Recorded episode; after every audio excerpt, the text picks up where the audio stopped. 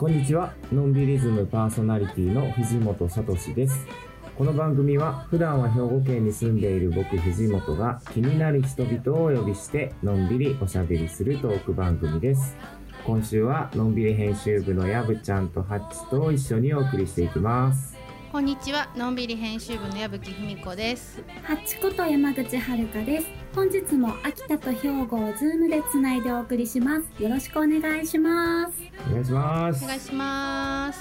あのー、あれですね。あのー、高橋優くんのはい。ガイドブック、うんうん、今年も我々いろいろね携わらせていただいてますけども、はいようやくムービーが公開されたようなので、ぜひね見ていただきたいですね。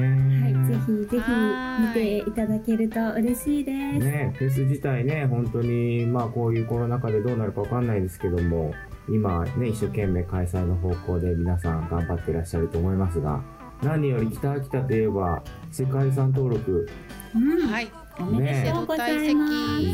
はいねえやっぱりなんかこうね縄文文化なかなかね秋田の縄文って意外とこう知られてない感じもしてたからこれを機にね北秋田のいろんな遺跡のことも知ってもらえるといいですね。うん、縄文館行きましたけど楽しかったですようね。ん楽しかったです。押し道具見つけたりとか。そうあれ楽しいよね。ぜひぜひ行ってみていただければと思います。ということで今週ものんびりやっていきましょう。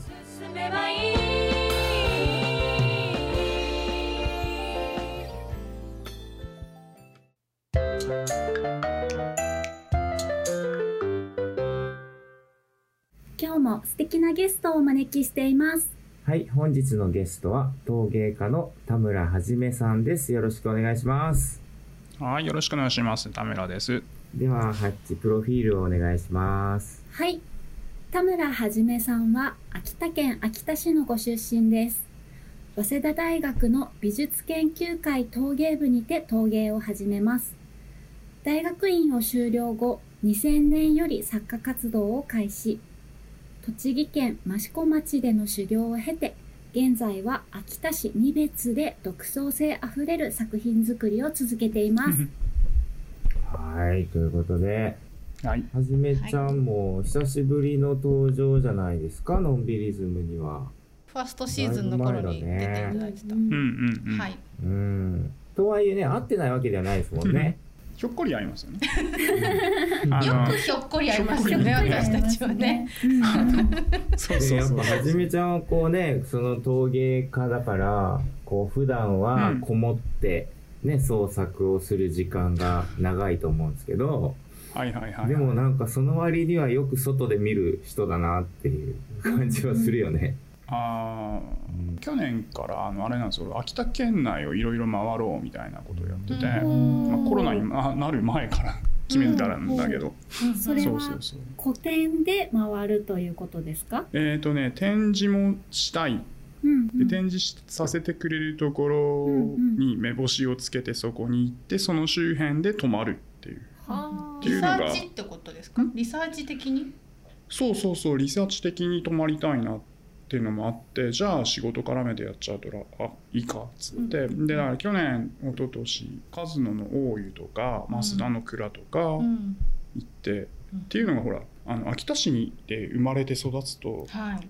県内の他のエリアって知らないじゃないですか。そうですよね。でこれはちょっと自分でも回らないとダメだろうっつって、うんうん。うん、でそれで回るようになったんですけどね。じゃあ改めてでも田村さんの作品というのはどういうものなのかというのをあ全くねラジオなのでなるほど。あの見え見れない方もいらっしゃるので言葉で説明できたらとえー思うんですが。とですね、そえーとさっき益子って益子に行ってって言ったんだけど益子焼きを別に勉強してたわけじゃなくてでまあ一番最初は東京で作ってたんですね。その時からずっと今の今まで、えーと天草の九州の天草の時期の土をメインに使っ熊本出ましたね。の天草ですか？そうですそうです、ううんん天草の、えー、と透石っていう磁器の土が、うんうん。あそこすごい取れてなんだろう青白い感じの雪みたいな色の器を作りたいなと思って作ってて、っていうのはずっと一貫してて、ううん。んああいう民芸だったり土物の里だけどそこにいた時からまあ普通に磁器で作っててっていう感じでしたね。うん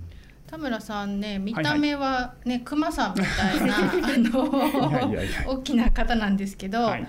あの作品自体はめちゃくちゃ繊細なものが多いですよね。でもねあの自分はそこまで繊細とも思ってなくてね。うん。意外とこうわーって作ってるけれどもって、うん、いう感じですよ。私が最初初めてあのーはい。田村さんの器を見た時は、本当に時期の透き通るような白さにちょっとこう、青うあの綺麗なブルーが入ってたりとか、うんうんうん。あとはちょっと稲のような、なんだろう山吹色みたいなのが入ってたりとか、本当にさっき矢吹さんがおっしゃってたような繊細だなっていう感じのあの、器だったんですけど何やらはい。最近ちょっとまたその作風が変わってきていると聞きました。なるほどなるほど。う。ん、ちょっと数年前からあの荒政の田んぼの手伝い手伝いじゃないな。ちょうんとちょっかい出しに行ってるんですよ。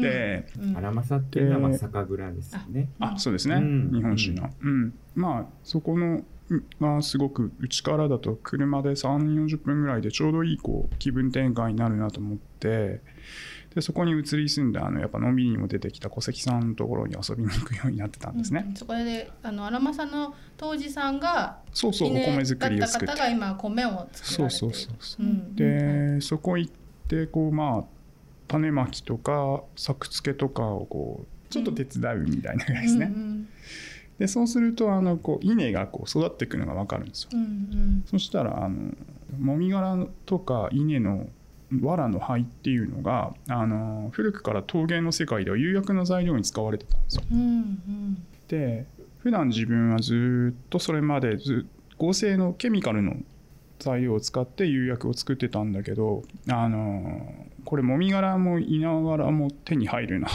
思ってそしたらなんかこれって釉薬作ってみようかなとかふと思ったんうん。でそれをだからあの荒政の祐介さんとか小関さんに話したら快く使っていいよって言ってくれたので、うん。でそうするともう一つ大事なのが臓器の灰が必要になってくるんですよ。臓器の灰うん。うん。あのいろんな、えー、とか木の灰ね。うん。で木の灰と,、えー、と長石っていうガラス珪石の粉とあとその稲の灰を混ぜて釉薬を作るっていう方法が一つあって、うんじゃあせっかくだからその臓器の灰もできれば秋田で調達できないかって話をした、うんですね。うん。でもそれをこうどこかで手に入らないかって思ってまあ SNS で拡散したところ。うん。まあこれものんびりでおなじみの坂本澄子さんっていう、はい、カズノにお邪魔した時に私たちは知り合った方ですね。そうですね、で彼女があのカズノで巻きコリっていうグループがあって。うん。でそこっていうのが要はカズノの中の果樹園のうん。例えば木老木をそれを切ってでみんなでそれを共有地に運んで、うん。それを玉切りしてうん。薪にして、でその労働に参加した人はみんなその薪を自由に使っていいよっていうチームがあると教えてくれたんですよ。はい。で彼女もそれに入ってる。うん。そうするとそこでの灰っていうのは基本的に数の灰なのかなって聞いたらそうだっていうことで、うんあじゃあそこの灰もらえないかなって話をして、うん。うでもらえるようになって、うん、それで始めそれで要はケミカルな材料からいわゆるナチュラルな材料でも釉薬を作るようになったっていうのが ここ1年半ぐらいの大きな流れですね。じゃあちょっとずつそうやってこう、なんだろうこう秋田県内の仲間と共になんかいろんなアイテムを手に入れてそうそうそう、ねすごいいい,、あのーいいね。なんていうのかな必然性がすごくできてきてて、うん、で今この辺に置いてあるのがそうなんだけど、うん。今日かいね。あのスタジオに、えーうんうん。器をいくつか持ってきてくださってこのるんです釉薬のなんかその特徴っていうかはじめちゃんなりにはどうどういうふうに表現できますか？うん。あのねあの最初はすごくこう時期にまずかけるっていうのが、うん、とどうなるのかは自分では分からなかったんです。土物にかけてどうなるのかっていうのは大学の時もやってたしそれこそ益子だったり他のところでやってることもあったからどうなるのかは大体想像はついたんだけど自分のその土とどう馴染むのかって思ってかけたらこれが全すごい綺麗なブルーが出てくれてこれ。うん、でさっきあのハチさんが言ったあのすごい、うん、と薄いブルーがっていう話をしてたんだけど、なんかね灰でもそういう感じの色が出てくれてすごいね。えー、すごい。えー、あので昔の昔のっていうか昔からのね同じような本当に透き通ったブルーになるんだ、そう。でもね違うところが、うん。あの窯の中で窯の中だったり同じ器の中でその均一じゃない溶け方をしてくれるんで、なんかこれとかうん。ねラジオですいません。いやいやいや。少しこうムラがあるような感じになってていい感じにムラができるというか。そうそうそう。うん。薄くブルーっぽいところから濃いブルーになだっったりるあとちょっとピンクが入ったりあ本当だ。でこの辺はねやっぱすごいケミカルな素材だとやってきてそうで出ないっていうのはこういう微妙さで。うん。面白いね面白いあ今すごいビギナーっていうか初心者のに帰った感じで。うん。でそれに合わせて今度土物やろうっつって土物も始めたぐらいにしてうん。こんな。いいね。だって考えれば2000年から作家活動って言ってるからもう20年以上ねこうやって陶芸を続けてきてここに来てまた初心者になれるって最高だね。なかなかねいやでもなんかある意味そのはじめちゃんのそのなんか繊細さみたいなところというより、なんかうん。僕は割とそのなんでこんなこうすごくストレートに武骨にやってるのに器はこんな風にあの見えるんだろうみたいなすごい不思議な感覚が昔からずっとあって。うん。なんすかね。でもなんかほんとそれってなんかちょっと言い方悪いのかなんか合ってないような気もするけどそのなんかふと道端に動物の骨落ちてる時に綺麗だなと思う時とかなんかあんな感じにすごい近くて そうそれがなんかすごいなと思って、いやうん、ほんとねなんかそういう感覚がずっと僕は持ってますね。なるほどなるほど。もともとその早稲田の時期はそういう勉強されうんたんでした早稲田の時はまあチベット仏教とかをやりつつ大学院の方で、ううんんと要は骨のうん。なんで骨がこういう形になるのかとかそういうことをやってたから、うん。それは生き物生き物の、うん。うん。全般でです。ですすか？はい、魚や魚やクジラとか、うんなるほそうあそしたらね。このこの話していいのかな、どあの去年ね秋頃に盛りに行ったんですよ、うん。えっ、と秋田市のあの中華屋さんね。ね名有店名な中華屋さん。うん。そしたらあのね食べ終わったらあの盛りの親父が「お前ちょっと裏来い」っていうわけですよ。怖いやつだ。はい。うん。はい。なんだって思って。そしたらあの、はい。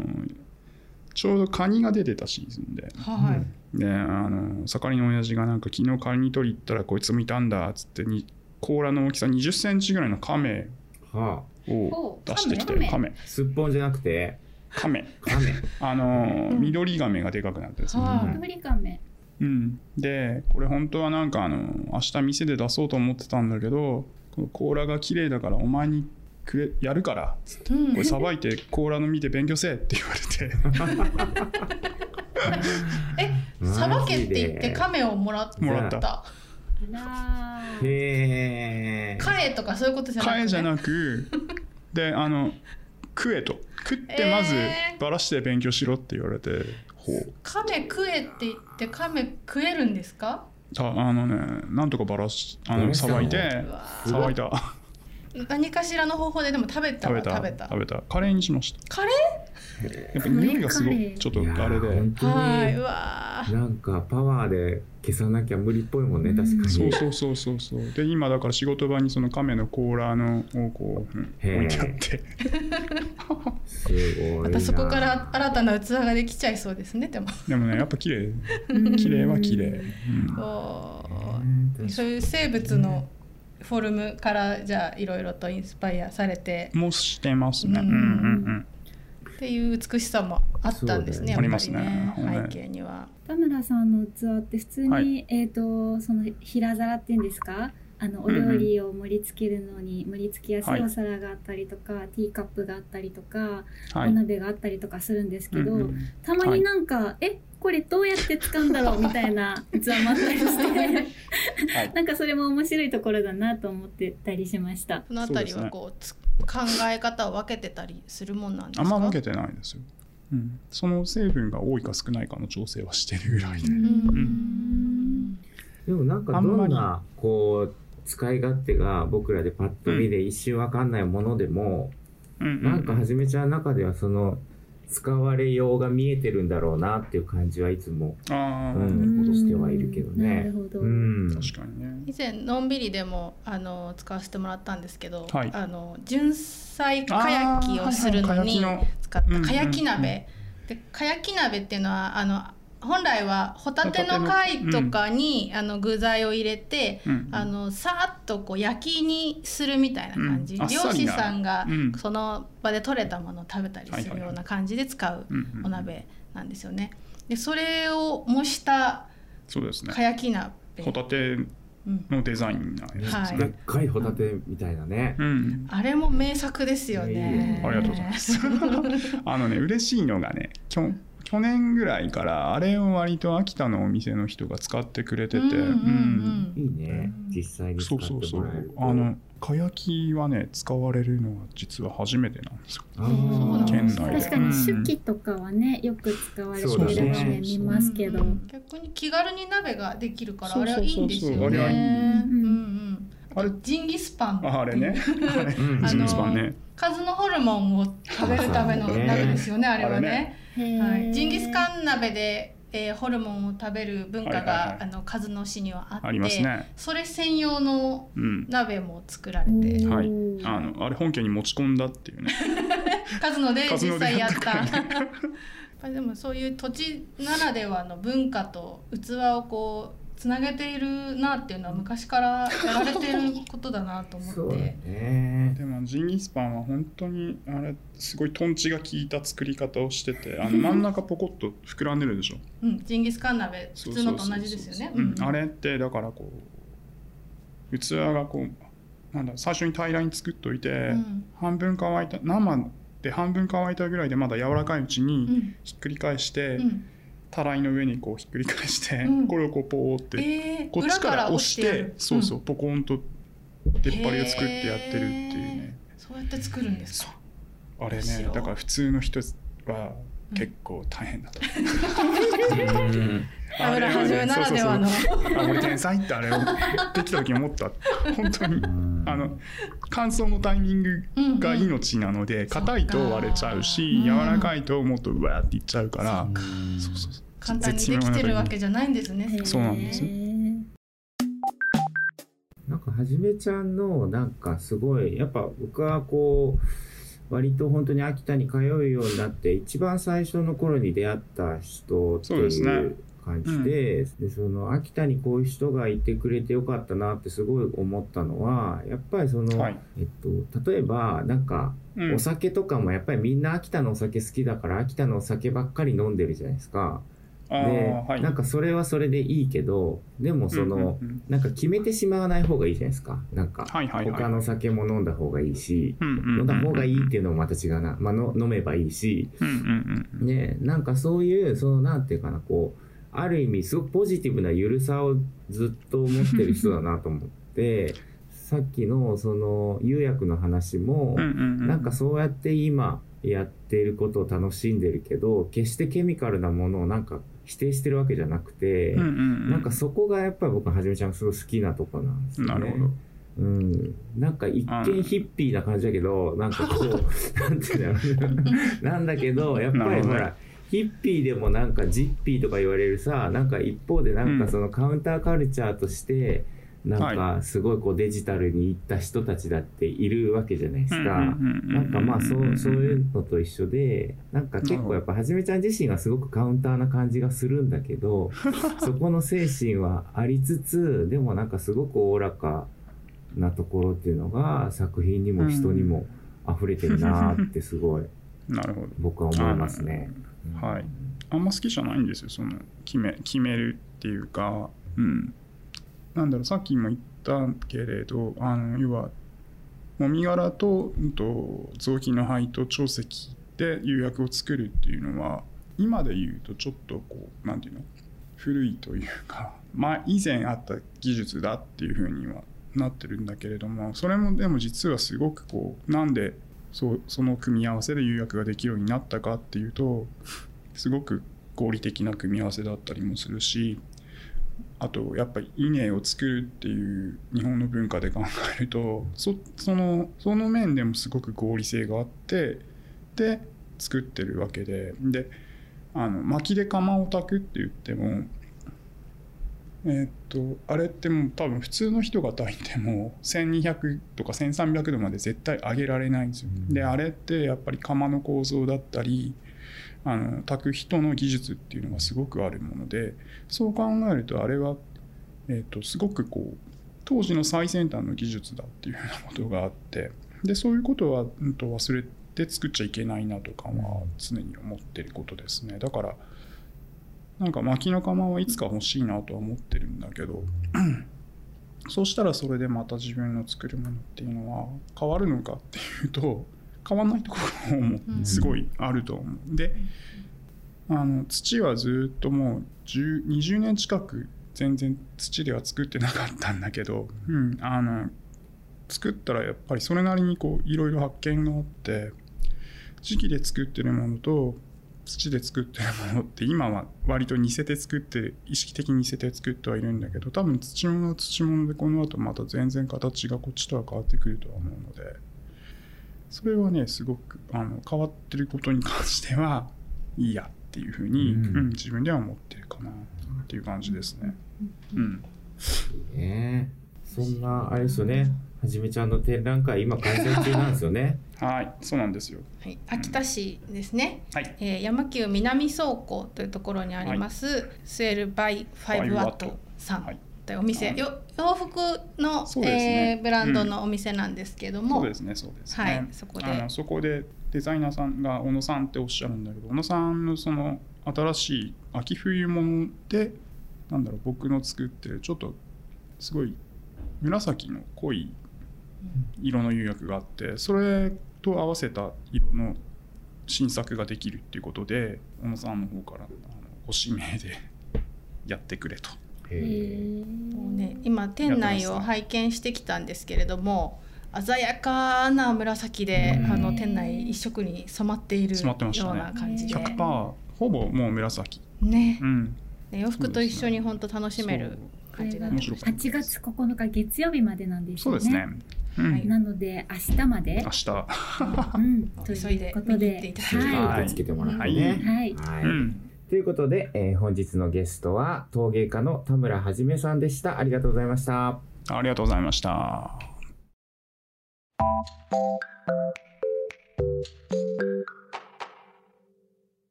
あっという間にお別れの時間です。のんびりズムでは皆さんからのメールをお待ちしています。